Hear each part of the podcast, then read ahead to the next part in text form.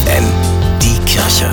Nachgedacht. Vor einigen Jahren unternahm ich mit meinem Vater eine Reise durch Polen auf den Spuren seiner Vergangenheit. Mein Vater suchte nach einem Cousin. Er wohnte in einem kleinen Dorf bei Büthof, aber die Hausnummer war uns nicht bekannt. Dann klingeln wir einfach alle Häuser ab, schlug ich vor. Mein Vater antwortete, das brauchen wir nicht und öffnete wie selbstverständlich eine Tür nach der anderen. Keine dieser Türen war verschlossen, sondern lediglich angelehnt. Und hinter jeder dieser Türen begrüßten uns wildfremde Menschen, boten uns Kaffee und Kuchen an und kamen mit meinem Vater über die guten alten Zeiten ins Gespräch. Im letzten Haus trafen wir dann nach Stunden den gesuchten Cousin. Ich war irgendwie erschrocken über diese Gastfreundschaft. Wer lässt heute schon seine Haustür einfach offen stehen. Gleichzeitig erinnerte mich dieses Erlebnis an meine Kindheit. Wie schön es war, einfach alle Freunde gewissermaßen runterklingen zu können.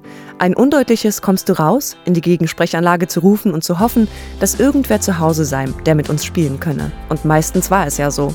Heute muss man sich über die sozialen Medien erst zum Telefonieren verabreden, um dann einen Termin für ein Treffen zu finden. Und wenn dann endlich ein Termin gefunden ist, plant man schon Wochen im Voraus, was man anbieten könnte. Man besorgt Getränke und dekoriert die Wohnung herbstgerecht um. Alles muss perfekt sein.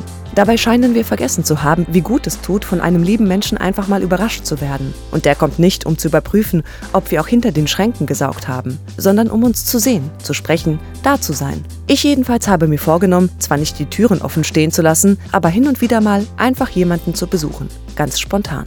Martha Klavitter-Weiß, FFN Kirchenredaktion.